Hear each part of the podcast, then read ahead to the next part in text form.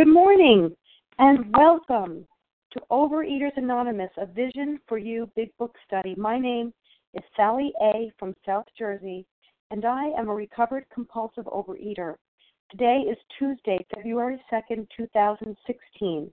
Today we are reading from the AA Big Book, and we will begin reading on the top of page 27, beginning with the second paragraph that begins The doctor said, You have the mind of a chronic alcoholic. We'll be reading three paragraphs, and the first two paragraphs are for context, and we'll be sharing on the third paragraph only. Today's readers are for the 12 steps Anita, Anita L. For the 12 traditions, Lisa H. And our readers of the text will be Chelsea H. and Martha Z. And the reference number for Monday, February 1st, 2016 is 8426. The OA Preamble. Overeaters Anonymous is a fellowship of individuals who, through shared experience, strength, and hope, are recovering from compulsive overeating. We welcome everyone who wants to stop eating compulsively. There are no dues or fees for members. We are self supporting through our own contributions, neither soliciting nor accepting outside donations. OA is not affiliated with any public or private organization, political movement, ideology, or religious doctrine. We take no position on outside issues. Our primary purpose is to abstain from compulsive eating and compulsive food behaviors and to carry the message of recovery through the 12 steps of OA to those who still suffer.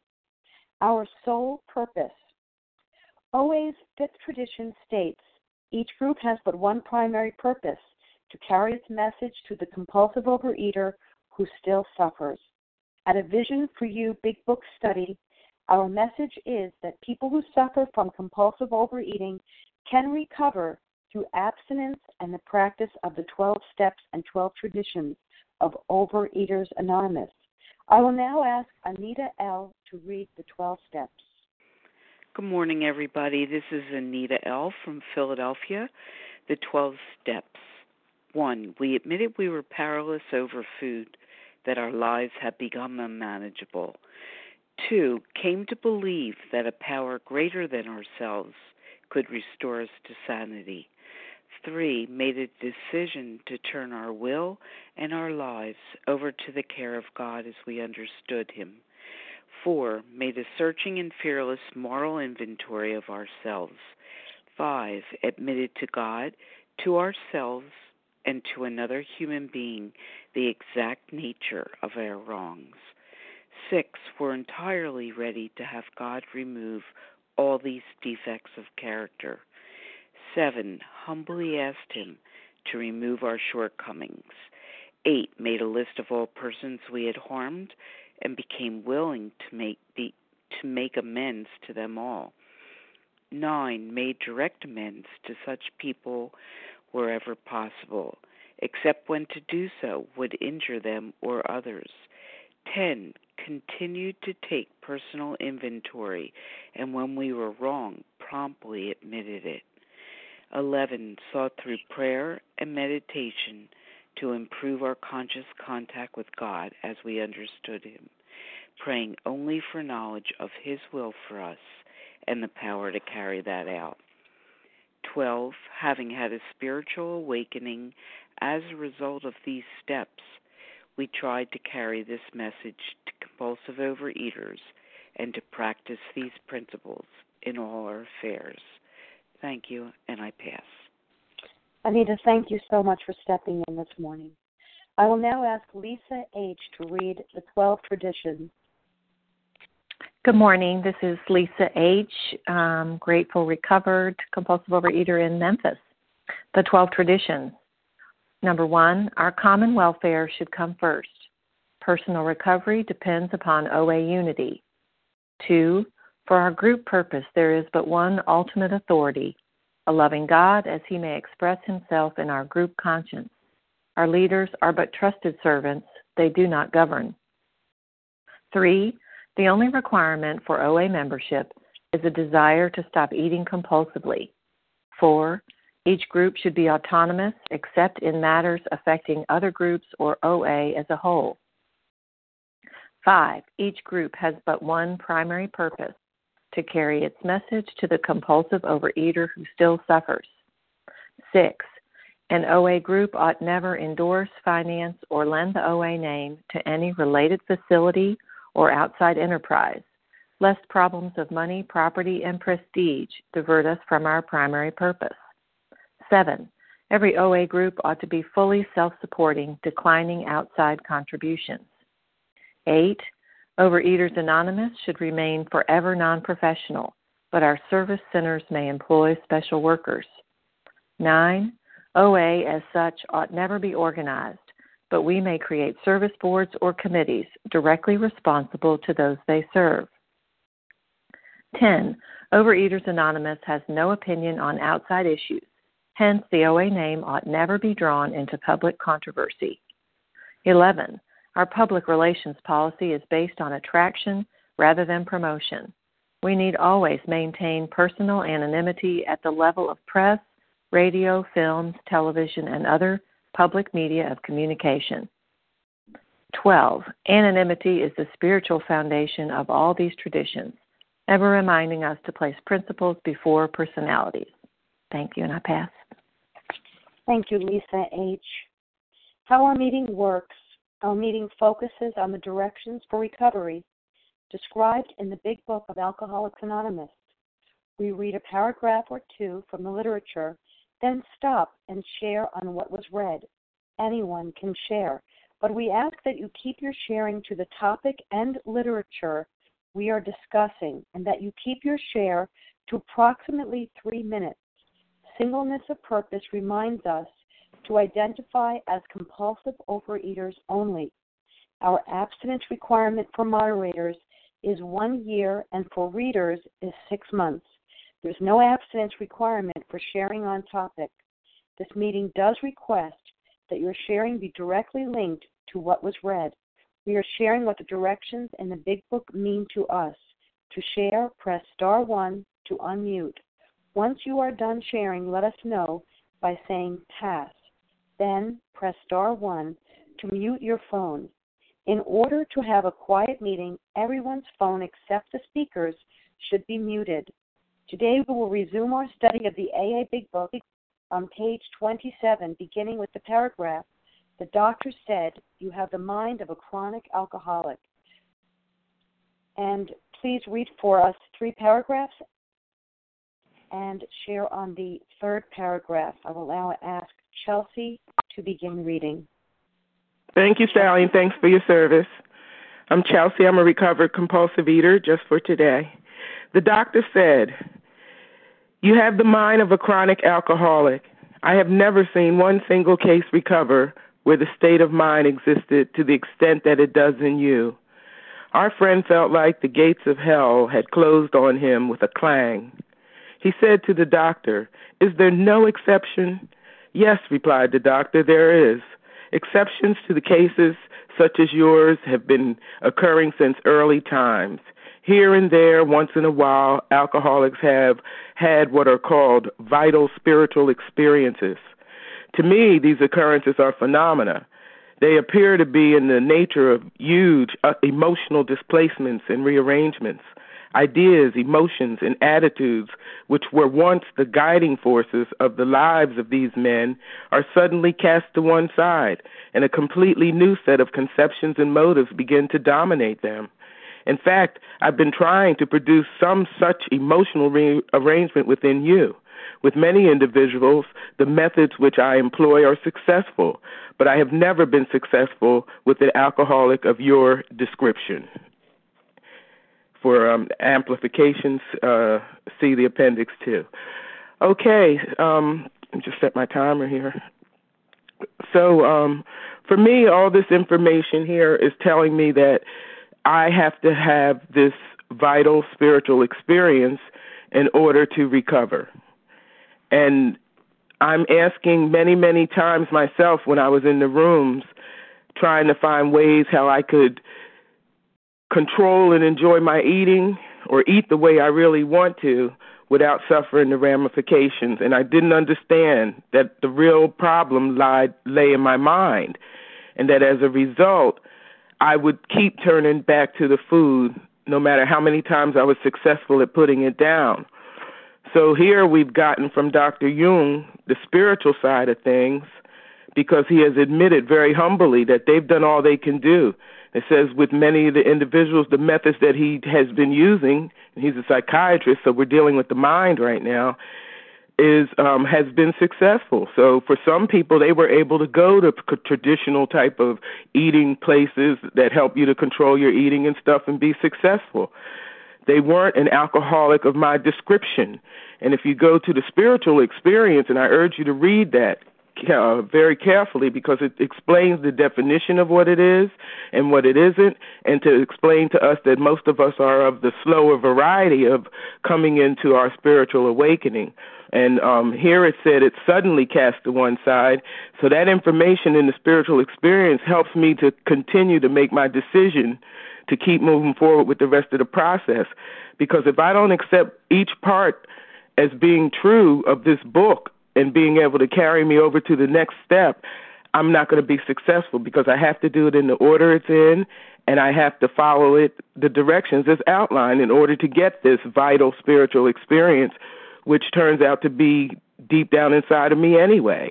So we've had two medical men. We've had a, a physician who is our great medical physician who has given us the uh, first part of our disease, which is the um, allergy of the body, and then we have another doctor giving us the obsession of the mind, and the orchestration of the entire thing works around back to Bill, who ends up bringing it all into uh, um, collective reasoning from sharing it with Ebby, um, uh, getting it from Ebby, and then sharing it with Bob, and then taking it on the road after they leave out of the Oxford group is when they really got started because the Oxford group was into conversion. And Bill and them needed to work with all kinds of alcoholics, and alcoholics are not disciplined. They're not interested in conversion, but they needed alcoholics in order to live.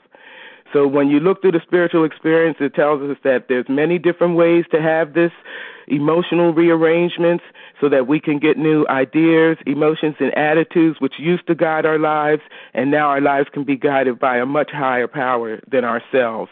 And for me, I choose not to call that God, but I do choose to call it my divine director. And for me, that works. And I'm grateful for that today.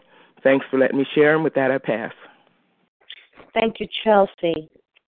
And who else would like to share on this third paragraph on page 27 this morning? Larry. Barbara D.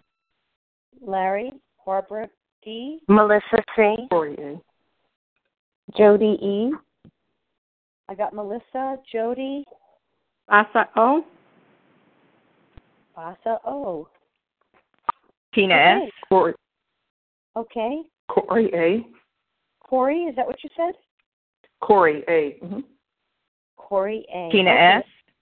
Let's go with those. Tina, I got you already. Okay. Larry, Alexis Barbara, H. Excuse me. Let me let me go ahead with go with this first this first group here.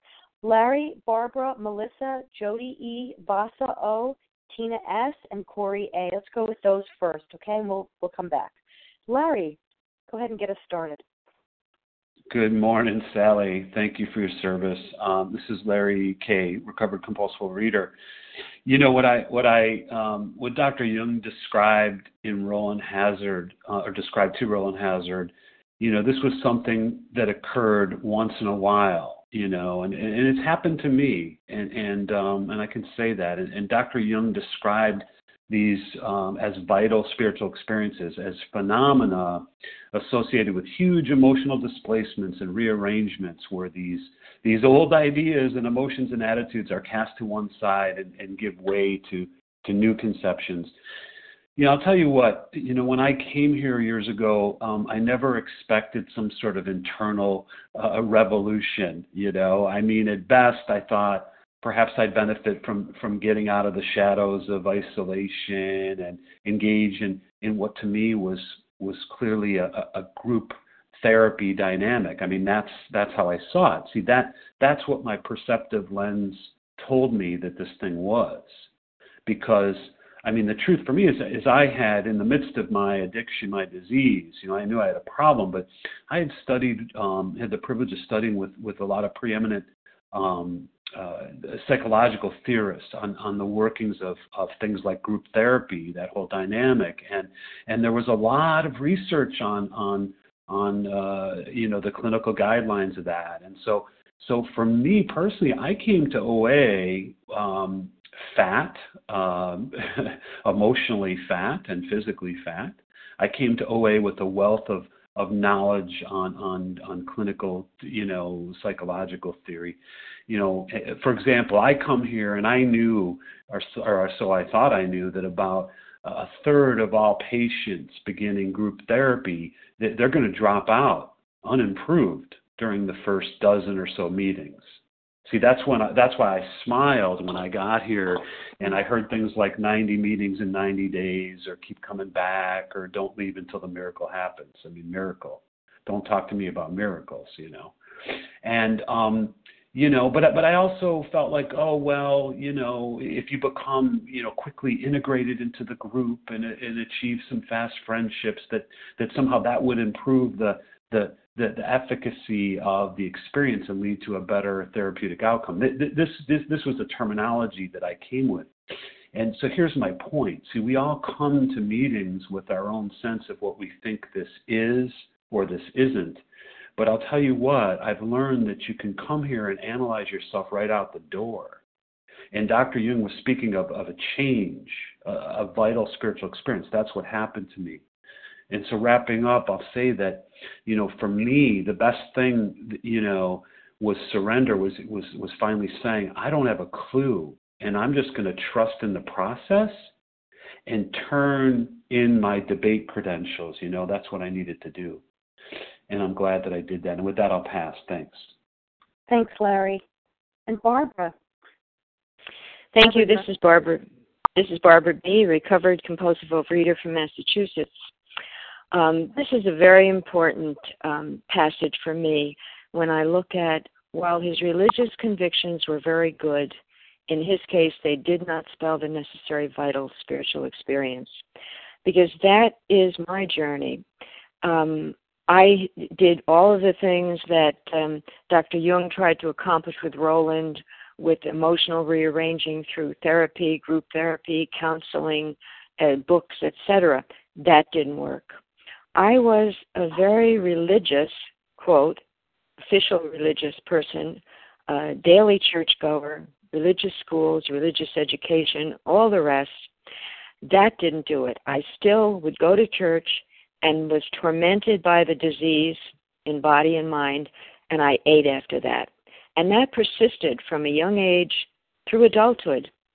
And so coming to OA, I remember one of my first meetings a person spoke about food being God and said, you know, bow down and worship the God. So that was the first real connection in my mind between something really large called the power God.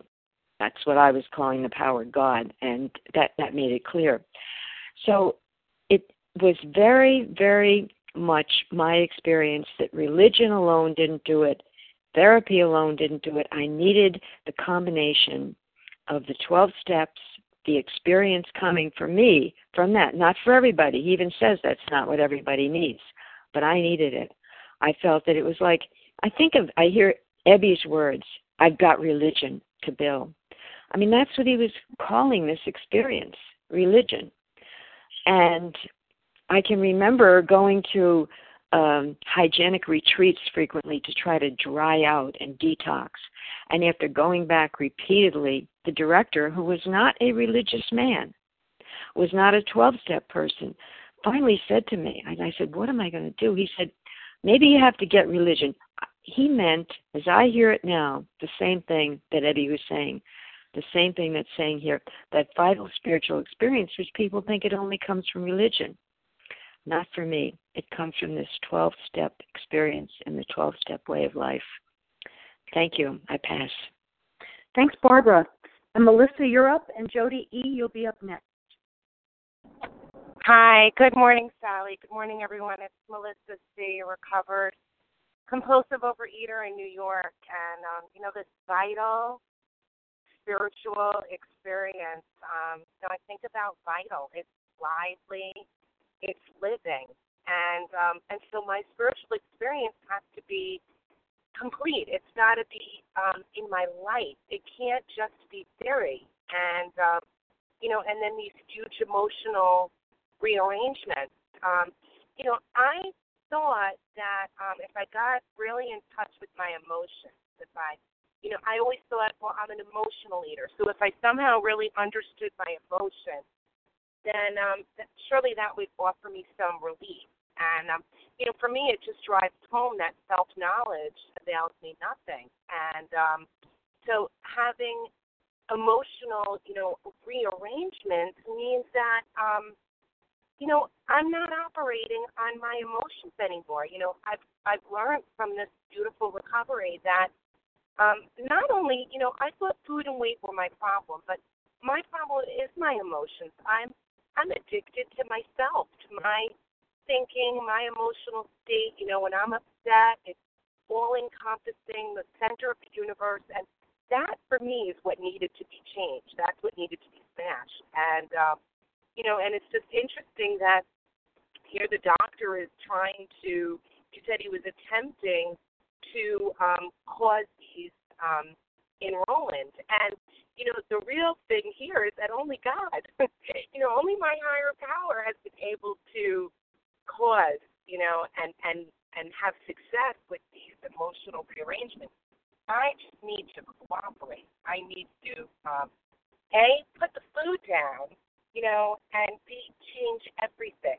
And that's really what I hear here, that the rearrangement means we change everything. And so today, you know, food and weight are not my problem. Um, in fact, you know, I had a thought this morning. They were my, they were really my solution because they brought me to desperation, and and then I had to change everything. You know, if my weight hadn't gotten out of control, I never would have looked for this type of solution. Thank you. With that, I'll pass. Thank you, Melissa. Jody, Jody E., it's your turn, and Vasa, you'll be up next. Good morning, Sally. Thank you for your service, and good morning, everyone. This is Jody E., a recovered bulimic in California. So, yes, a huge emotional displacement and rearrangement needs to occur for me to have this vital spiritual experience I uh, came to the rooms of OA in 1988, and the ideas, emotions, and attitudes which I had were those of someone who was relying on themselves for everything. And I was in fear. I had ideas that I was I had to rely on myself. I didn't know how to rely on anything else. My primary emotion was fear. My attitude was that, uh, yeah, I was a failure and that I was doomed and hopeless. And when I came to my very first meeting, I had a spiritual awakening when it was suggested to me that instead of relying on myself for my food problem, and every other problem in my life, I could rely on God, a higher power. And that was a revelation to me that a higher power could help me with this very personal problem that I had with food. And not only with food, but also with my ideas, emotions, and attitudes. So it was sudden in that I, I did have a spiritual awakening. However, only gradually and with time, and actually, really, at times, I'm able to surrender completely to my higher power, and other times, I take back my control and my fear and my self reliance. So for me, it's been a process of working these steps to the best of my ability, abstaining from compulsive eating to the best of my ability, and being content with patient progress. I've had tremendous spiritual experiences, and I've fallen away from those spiritual experiences. So to every single day is a day when I must carry the vision of God's will into all of my activities. Every day I have a choice to make. Am I going to turn my will over to my higher power today, or am I going to take it back? Today I choose to turn it over.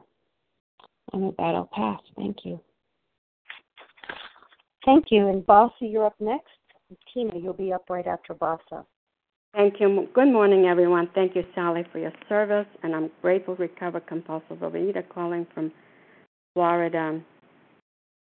Okay, it's a beautiful paragraph. I came to my first meeting in October 25, 1986, and uh, my sponsor said, "Make um, uh, mark your calendar," and that's what I did. I'll never, never forget that day that I came to my first meeting. And again, by the time I came to my first meeting, I had no problem to admit I was powerless over the food. I was like 150 percent admitted I was powerless over the food. But what I heard, number one, was I needed to find a power greater than myself to help me. Whatever, whatever was I, I was doing with the food, all the diets and everything else, it just was not working anymore. And this was my last stop. It was my, my, my beginning. Really, it was my last, but it was the beginning of my new life. I was ready and willing to do whatever I was told to do. I was afraid, I was terrified because I did grow up with a fearful, punishing God, but I needed to take a chance. I needed to take the risk, and I was ready and willing to get on my knees. And I locked my door in the bathroom, and I surrendered all heart, with all my heart to whatever higher power, God, whoever you are. I put the food in your hands and I asked God for forgiveness, and it happened to me. I did have the vital, uh, the it happened to me the vital experience that moment. I was shocked. I did not know what had happened to me. I didn't understand, but I knew something good happened inside of me. I felt that connection, you know, a connection went like from my like a like electricity like it went from my head to my heart or through my whole body. And uh, I, again, I could not sleep that night. You know, of course, when I got up from saying that, that prayer, I had it in the bathroom. I said, "Oh, I'm going to start this tomorrow," you know. And as I was going in the kitchen to open the refrigerator, the small voice came and said, Vasa, you just surrendered. You put the food in my hands. You say, you already had your supper. I went back. I could not sleep the whole night. So to me, that was a vital spiritual experience, and that was the time my abstinence started that night, even though the next morning I wanted to get to the food so bad. I wanted to eat so bad, but I kept on going to God. So I it was surrender to God and surrender to the 12 steps. So grateful to be here almost 30 years later, and I passed. Thank you, Vasa. And Tina, it's your turn. And Corey, you'll be up next. Thanks, Sally, for your service. Tina S. from Florida Compulsive Eater Anorexic. Uh, heard some really wonderful things this morning, and, and that's why I continue to study with y'all because every time I hear something that I so totally need to hear. And, uh, you know, I too had uh, one of these um, huge emotional displacements and rearrangements. You know, my added ideas, emotions, and attitudes they guided me for a very, very long time and got me a seat in Overeaters Anonymous and other 12 step programs. And so, you know, and, and it says, uh, uh, which guided the forces of the lives of these men are suddenly cast to one side and completely new set, completely, totally, a whole new set of, um, you know, forces that I, that guide me today. And, and, and what a phenomena for me, you know, and I also, and I don't want to jump ahead, but I also like that, um, you know that religious convictions were good, but they didn't um, spell the necessary vital spirit, spiritual experience because that was a relief for me. You know, I had given up religion a long time ago, so I, you know, if that was the answer, then I was screwed. And um, you know, today, uh, you know, I have a life beyond my wildest dreams, and I just have to continue to remind myself of that because it's just the truth. And I am not the same person I used to be, and it's only because of this. You know, I have tried everything else, and I too came into Overeaters Anonymous in 1987, and you know, my abstinence date is 1999 because you know somehow, some way, I was going to eat like a normal person. I was going to try another bad diet. The other whatever was new at the time, and and that just didn't work, you know. And I also came in just thinking that I'd sit by you and maybe I'd get it, you know. And for me, and you know, just for me, you know, I was in another 12-step program that I knew that I had to practice the 12 steps of Alcoholics Anonymous in order to have a spiritual awakening. And so, um, and that's what I have to do here too it, it is no different. The answer is always the same. You know, when it talks about in the 12 steps practicing these principles in all my affairs, whether it's my eating, my drinking, my buying, my sleeping, whatever it is. So anyway, grateful to be here and, and grateful for everybody on the line. With that, I pass. Thanks. Thank you, Tina. And Corey, it's your turn. This is Corey Annis in North Carolina. Thank you, Sally. Thank you, everybody, for being on the line. Um, I actually the on the Friday meeting, right before the end, I had um, uh, had this thought that dovetailed on this paragraph that um, it's a good thing for me, and I hope for everyone else that um, that uh, Bill had a had a sudden spiritual experience. Uh, he didn't have any time to waste, apparently, and the the thing that is that was important to me because I didn't have a sudden spiritual experience was that this book has gone to great pains to explain that there is a a, a longer, slower uh, path that's still the trudging the road to happy destiny. The um, the thing that I realized on Friday is that Bill had a spiritual experience, but had it not been followed by all the steps he took to a spiritual awakening, none of us would be here.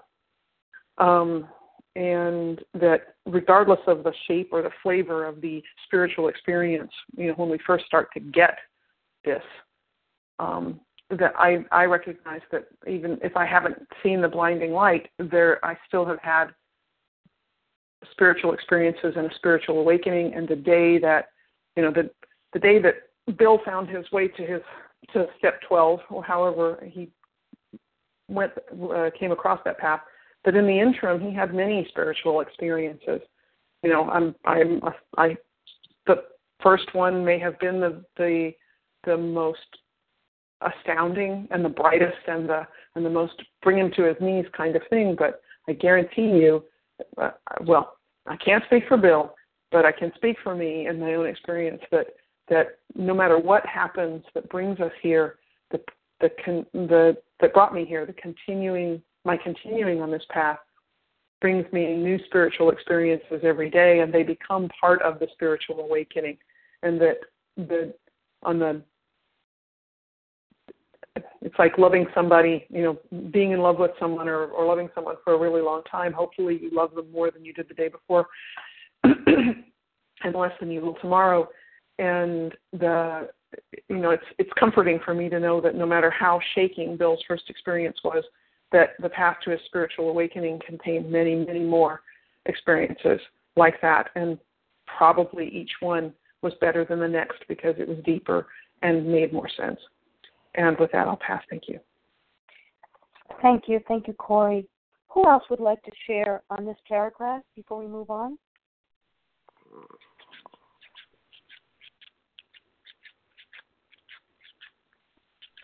Leah. Uh, Leah, is that you, Leah? Uh, Leah yes, it is. Leah yes, it yours? is. Good morning, yes, Leah. Leah, what's the first initial of your last Mary name? Mary Kay. S. I got Mary Kay. Le- Leah, what's the first initial of your last name? Leah S. As in Sam. S. Right. Okay, Leah S. and Mary Kay. Is there anyone else? Alexis H. I heard Sue G, but there was somebody before Sue. Who was that? Alexis H. Alexis H. How nice. Okay, anyone else? Okay, let's go with those four we'll move on. Leah S., it's your turn. Thank you, Sally. Thank you so much. And thank you. Kudos to Corey um, for trying to explain the spiritual experience, which is what I would like to talk about. In October of 2013, I was abstinent and I had lost my weight and I was feeling grandiose and I thought I had had a spiritual experience, but the true spiritual experience came to me at that time, which continues to grow and grow deeper and deeper. And that is when I had lost my abstinence. And there was a real reason for losing my abstinence, but that wasn't the point. The point is that while I was trying to eat another slice, all of a sudden it dawned on me all these things that I was doing. What am I doing at this moment? And it just came to me. What is going on? It was a whole pie. And this is the last slice. My goodness, what did I do? It suddenly came to me. Everything, everything is so, so uncontrollable. Where am I and who am I? And that's when it came to me. And it, it just it just stayed with me. And I have never had another unabstinent food or uh, thought in my mind. I mean, I try. It's a daily reprieve, but that's when it happened. And it was so big and it was so, it just hit me. And with that, I'll pass. Thank you.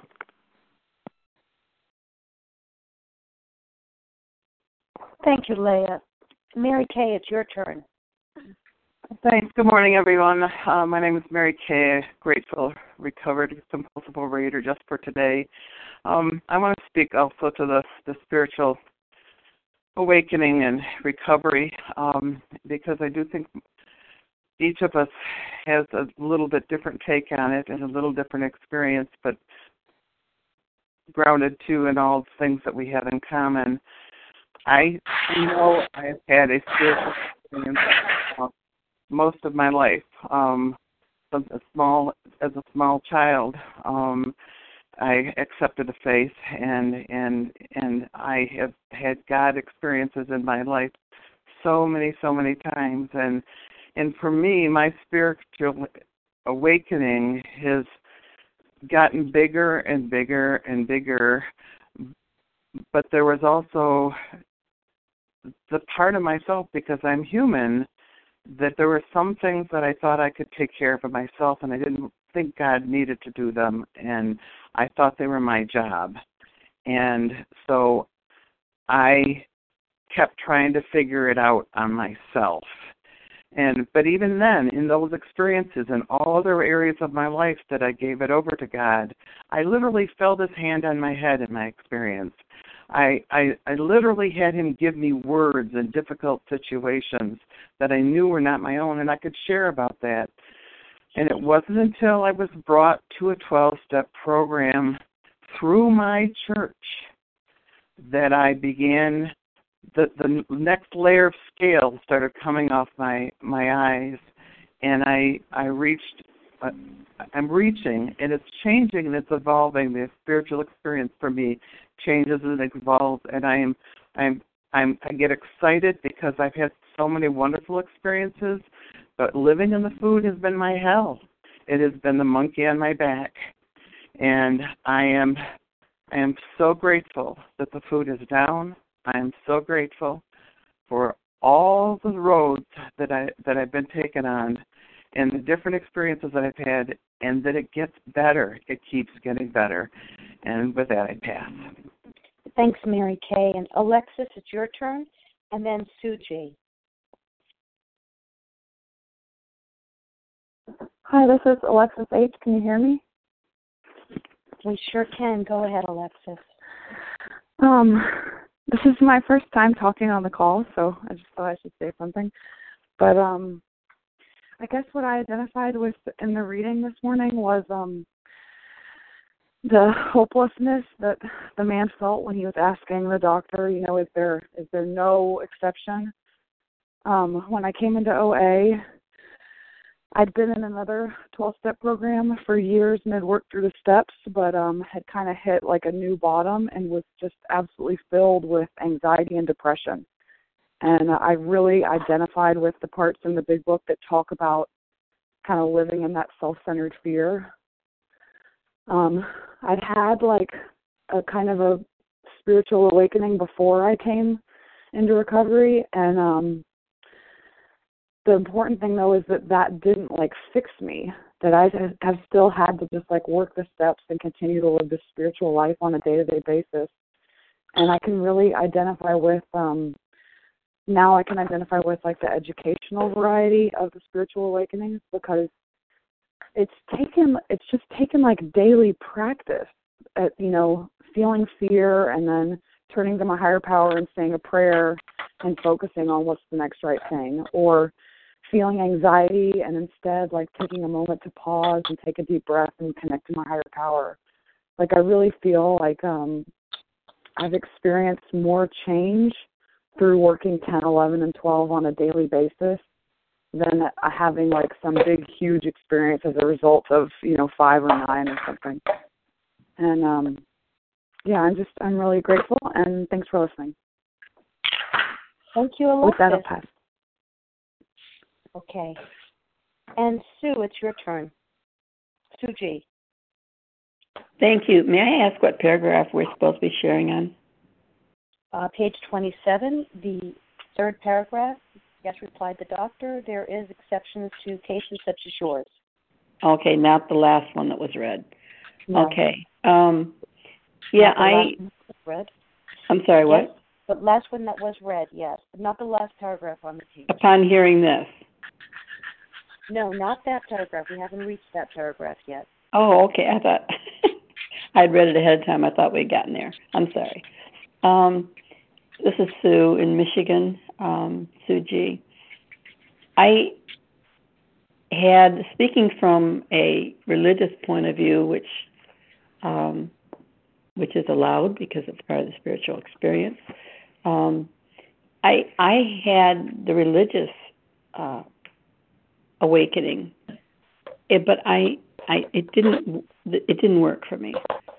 I my ideas, my emotions, my attitudes all still had to be changed because I, wasn't letting God wasn't letting God have all of me. Um, yeah, I wanted to release weight. Um, I wanted to be a better person, but it just didn't seem to be working. It just didn't seem to be working. And and I can relate to that. Is there no exception? You know, if if, someone, you know, I I came into this program and um, and read We Agnostics, and I thought, wow, you know, I'll have no problem with this. But I, I am having problems with this because for some reason, on a daily basis, I am not.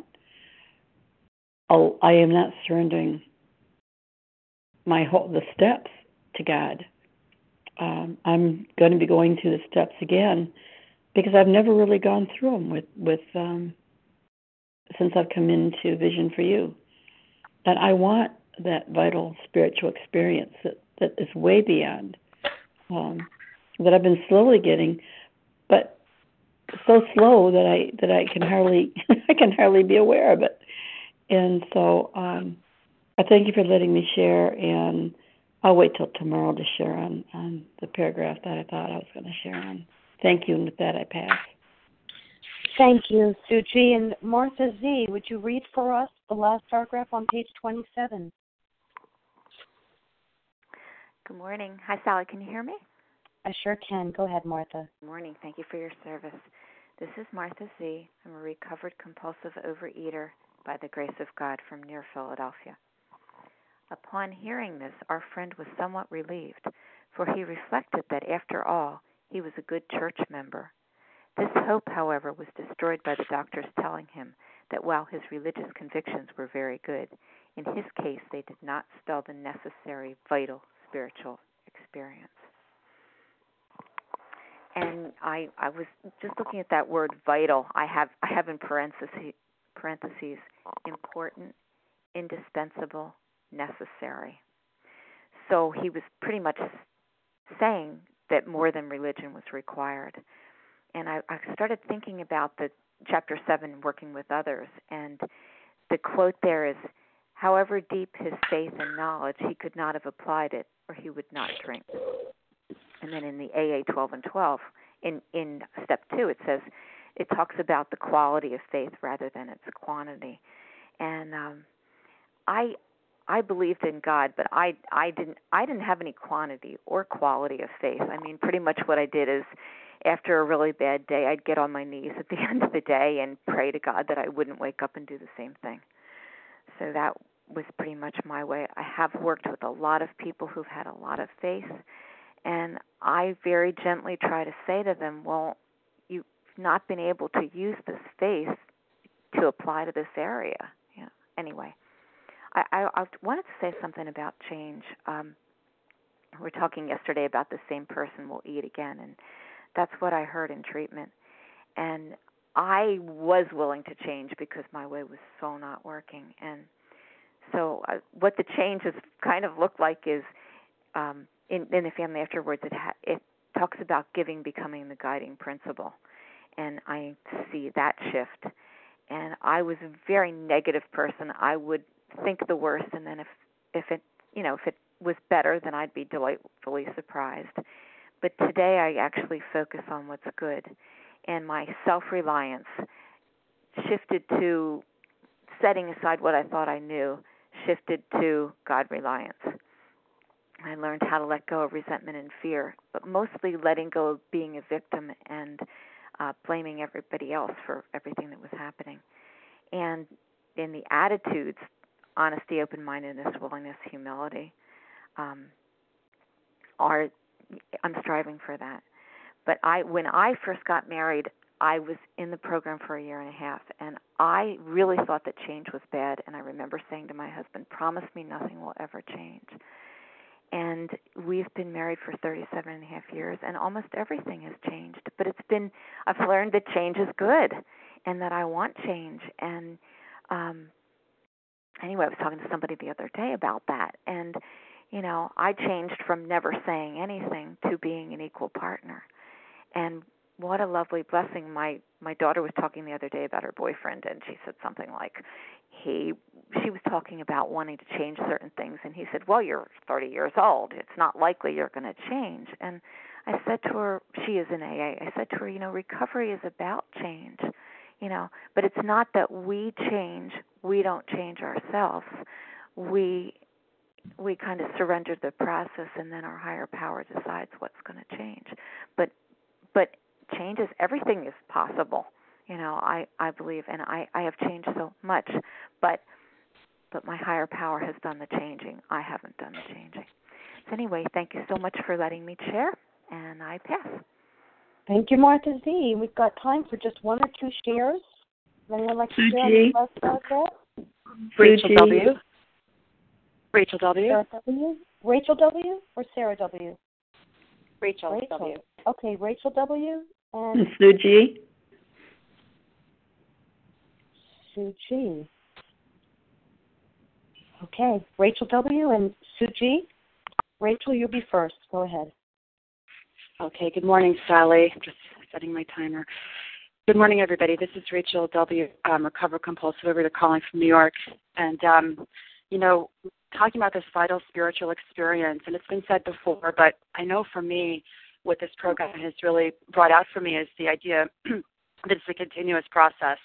That um, you know, last week somebody on the line I think de- defined spirituality as the ability to sit alone with oneself, and um, for me, that's what it is. Like, can I sit alone and and allow the presence or allow something else to just take over and and that I don't have to feel like I'm in control. Am I am I comfortable within my own skin? You know, my mind body connection is it there?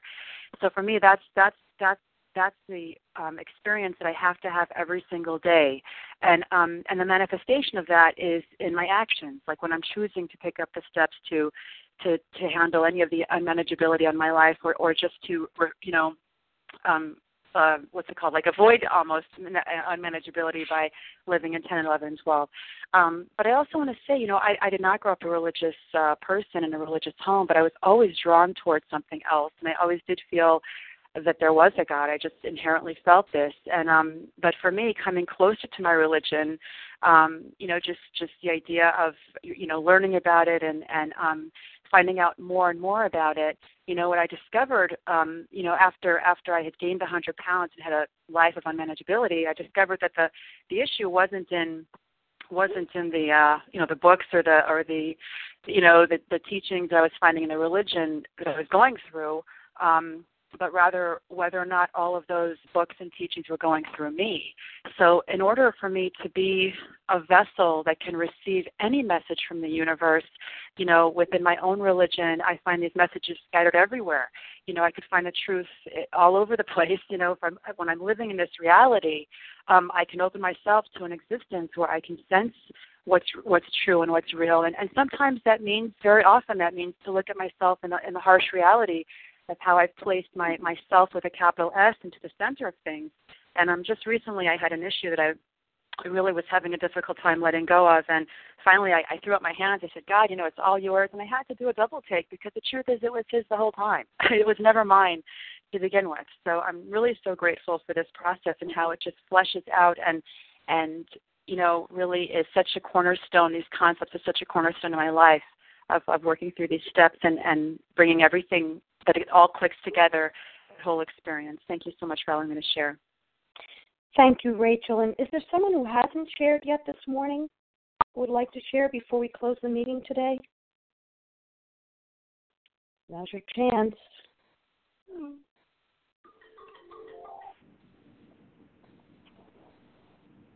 Iris G.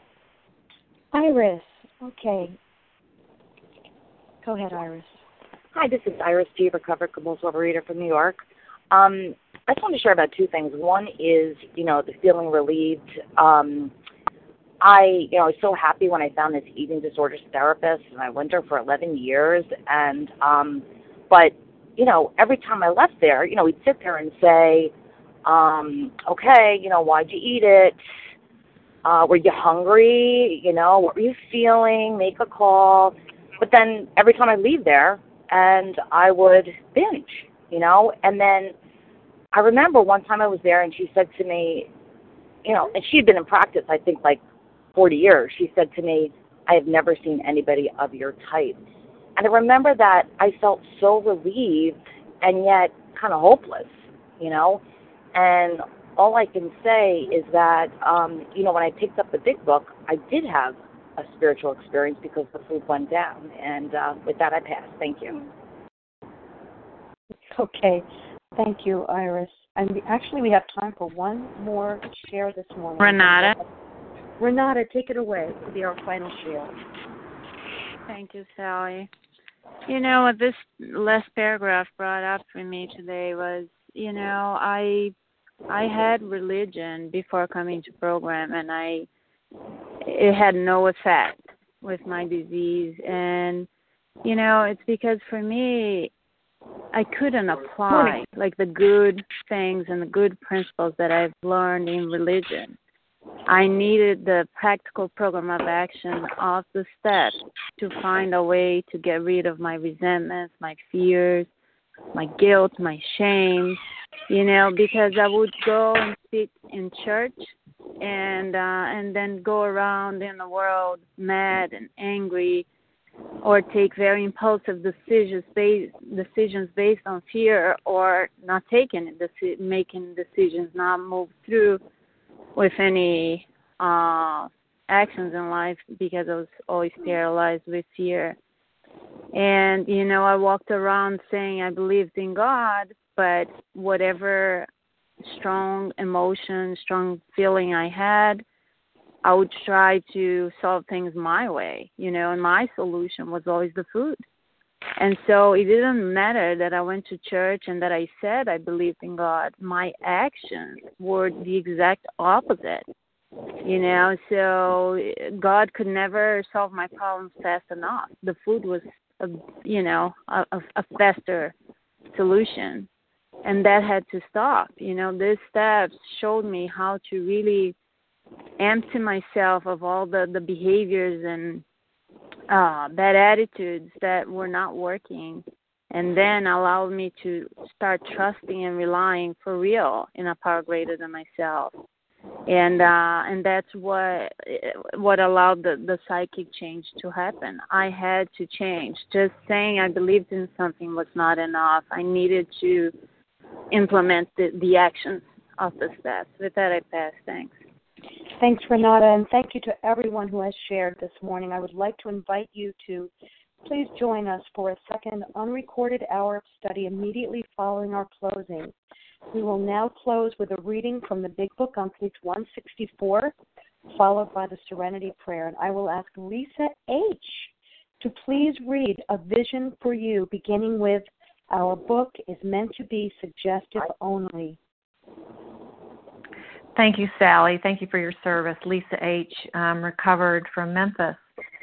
Our book is meant to be suggestive only. We realize we know only a little.